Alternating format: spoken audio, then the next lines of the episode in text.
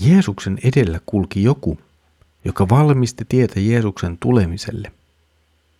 Hän oli Elia. Mutta Elia taisi olla jotain suurempaakin kuin vain edellä kulkija.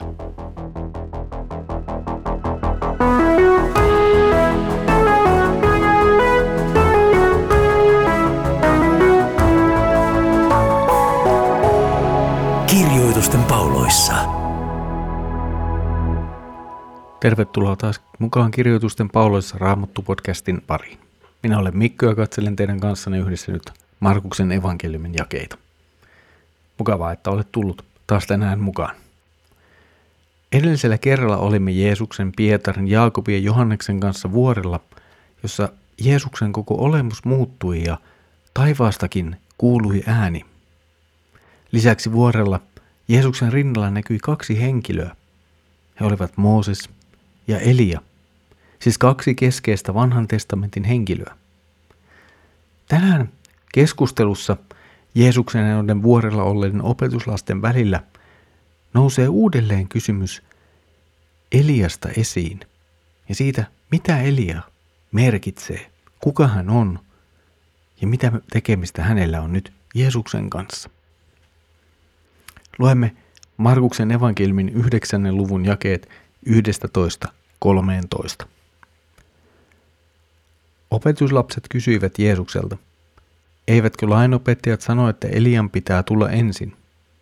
Elia tuleekin ensin, hän vastasi, ja panee kaiken taas kohdalleen. Mutta miksi sitten on kirjoitettu, että ihmisen poika joutuu paljon kärsimään ja kokemaan halveksuntaa? Kuulkaa mitä sanon, Elia on jo tullut, ihmiset vain tekivät hänelle mitä tahtoivat, niin kuin hänestä on kirjoitettu. Jeesus on siis palaamassa vuorelta Pietarin, Jaakobin ja Johanneksen kanssa. Tällä matkalla opetuslapset ovat jo aikaisemmin pohtineet sitä, mitä kuolleista nouseminen merkitsee. Nyt sitten opetuslapset kysyvät Jeesukselta Eliasta. Opetuslapset viittaavat johonkin lainopettajien opetukseen liittyen Eliaan. Opetuslapset ilmeisesti siis kysyvät sitä jotenkin, että pitääkö nyt Elian sitten ilmestyä uudelleen ja tulla ennen kuin Messias tulee, ja siis ennen kuin Jumalan valtakunta tulee, vai miten tämä asia nyt oikeasti menee? Kun he kuulevat lainopettajilta yhtä ja nyt he näkevät sitten Jeesuksen toiminnan ja sanat. Mitä tämä kaikki tarkoittaa? Jeesus on tehnyt aivan selväksi, että hän on se luvattu Messias, ja hän on tuonut myös Jumalan valtakunnan. Mutta missä on Elia? Miksei hän ole ilmestynyt, kuten on ollut tapana asia ymmärtää? No tietenkin sitten on kaksi mahdollisuutta. Lainopettajat ovat ymmärtäneet vanhan testamentin väärin, ja Elian ei kuulunut tulla sillä tavalla ennen Messiasta kuin he olivat ymmärtäneet. Tai sitten Elia tuli, ja sekä opetuslapset että lainopettajat eivät sitä tajunneet. No, oli tuo väärinymmärrys kummassa kohdassa tahansa, niin kysymys itsessään on tärkeä. Se nimittäin liittyy Jumalan suunnitelmaan palaistaa ihmiskunta. Se liittyy siihen, miten voidaan tunnistaa Messias, kun hän vanhassa testamentissa luvatulla tavalla sitten tulee. Jos kerran Elian pitää tulla ensin, niin kuinka Jeesus voi väittää olevansa luvattu Messias, jos Elian tulemista ei ole havaittu? Niin, Jeesus kuulee tuon opetuslasten kysymyksen ja hän vastaa siihen. Mutta jälleen kerran Jeesuksen sanat ovat rehellisesti sanottuna kyllä hivenen kryptiset. Hän viittaa jollain tavalla vapaasti Malakian kirjan sanoihin. Malakian kirjan kolmannen luvun jakeissa 23 ja 24 on sanat. Kuulkaa, ennen kuin tulee Herran päivä, suuri ja pelottava, minä lähetän teille profeetta Elian. Hän kääntää isien sydämet lasten puoleen ja lasten sydämet isien puoleen. Silloin en tuomitse maata perikatoon, kun tulen. Ja tästä tulee juuri se vaikeus, joka on myös Jeesuksen sanoissa. Jos jo Elia toteuttaa Jumalan valtakunnan tulemisen, niin miksi Jeesuksen tulee sitten vielä kärsiä ja kuolla? Tämä on nyt se ongelma. No, Jeesus sitten kyllä itse ratkaisee sanoihinsa liittyvän arvoituksen.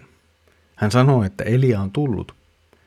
Jeesus toteaa tavallaan myös, että itse asiassa Eliankaan tuleminen ei tullut havaituksi ja ihmiset eivät ottaneet häntä vastaan. Ja vähän ehkä voidaan ymmärtää se, että aivan kuten on Jeesuksellekin nyt käymässä, Messian tulemista ei havaita ja ihmiset eivät ota häntä vastaan. Mutta Jeesuksen sanat tässä kohtaa tietenkin viittaavat ensisijaisesti Johannes Kastajaan ja hänen julmaan kohtalonsa. Johanneksen ja Elian toiminta sekä heidän elämässään kokemat kärsimykset ovat esikuvia siitä, mitä Jeesus itse tulee sitten kohtaamaan. Tavallaan siis käy niin, että toisaalta puhutaan aivan selvästi Johannes Kastajasta, mutta samalla kuin viitataan Jeesukseen. Kyllä, Johannes Kastaja kulki ehdottomasti Jeesuksen edellä, mutta hän ei pannut kaikkia vielä kohdalleen. Tämän tulee tekemään vasta Jeesus. Se tulee tapahtumaan Jeesuksessa. Nyt siis puhe saattaakin kääntyä jo Jeesuksen sekä ensimmäiseen tulemiseen että hänen toiseen tulemiseensa aikojen lopulla. Ja tämä on nyt se vaikeus, joka meillä on myös vanhan testamentin tekstien kanssa, jotka puhuvat näistä lopun ajoista. Ne ovat vähän kuin semmoisia varjoja tai kuvia jostakin, josta saatetaan hypätä ajallisesti ja tilanteellisesti pitkiäkin aikoja hyvin lyhyiden jakeiden tai sanojen sisällä. Jeesus siis kulkee itsensä edellä julistamassa Jumalan valtakunnan tulemista, mutta samalla Jumalan valtakunnan näkyvä tuleminen kaikessa voimassaan jää vielä odottamaan tulevaisuutta. Näinkin voimme tämän ymmärtää. Siis tulee päivä, ja tästä Jeesus opettaa vielä myöhemmin, että tulee se päivä, kun kaikki todella pannaan kuntoon. Kaikki todella tullaan laittamaan uudeksi. Mutta se päivä ei ole vielä. Ja ennen kuin tämä päivä voi tulla, ennen kuin se Herran päivä voi tulla, josta Malakia puhuu, täytyy Jeesuksen ensin täyttää se työ, jota varten hän on tullut maan päälle. Siis Jeesuksen täytyy kärsiä ja kuolla ja nousta ylös. Ja tästä tässä kokonaisuudessa on lopulta kysymys. Kysymys siitä, että Jumalan valtakunta tulee ja sillä on tietyt merkit.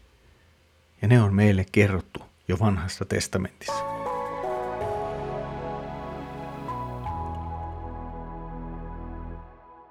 Joskus raamatun äärellä todella joutuu hankaluuksiin. Suurin osa teksteistä ei muodosta meille niin kovin suurta ongelmaa joissakin kohdissa, kuten vaikka tänään lukemassamme kohdassa meillä sitten kyllä on ihan todellisia haasteita. Ja sitten nämä haasteet ovat joskus vielä kovin henkilökohtaisia. Siis tarkoitan sitä, että se mikä toiselle saattaa olla aivan selvää, saattaa toisella olla jotenkin todella vaikeaa ymmärtää ja käsittää.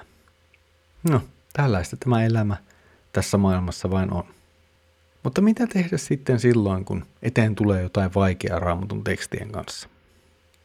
No ehkä ensimmäiseksi kannattaa lukea uudestaan ja ihan rauhassa. Kannattaa pysähtyä ja katsoa, mitä tekstissä oikeasti sanotaan, eikä sitä, mitä joku on joskus aikaisemmin referoinut tai viitannut tekstissä sanottavan. Siis istua alas, lukea rauhallisesti ja lukea uudestaan. Raamatun ymmärtämisen paras väline lopulta on yksinkertainen sisälukutaito.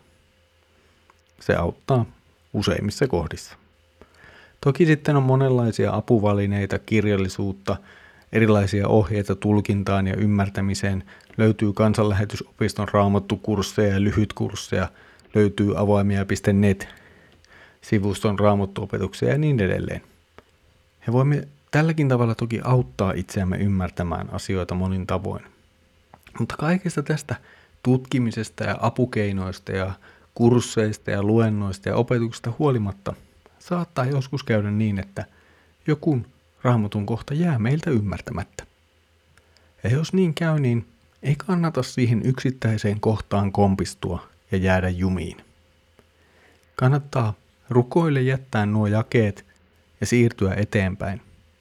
Ehkä ne sitten aukeavat myöhemmin ja ajallaan. Tässä oli tämänkertainen kirjoitusten pauloissa Raamattu podcast. Mukavaa, että olet ollut jälleen mukana katselemassa Markuksen evankeliumin jakeita yhdessä meidän kanssamme.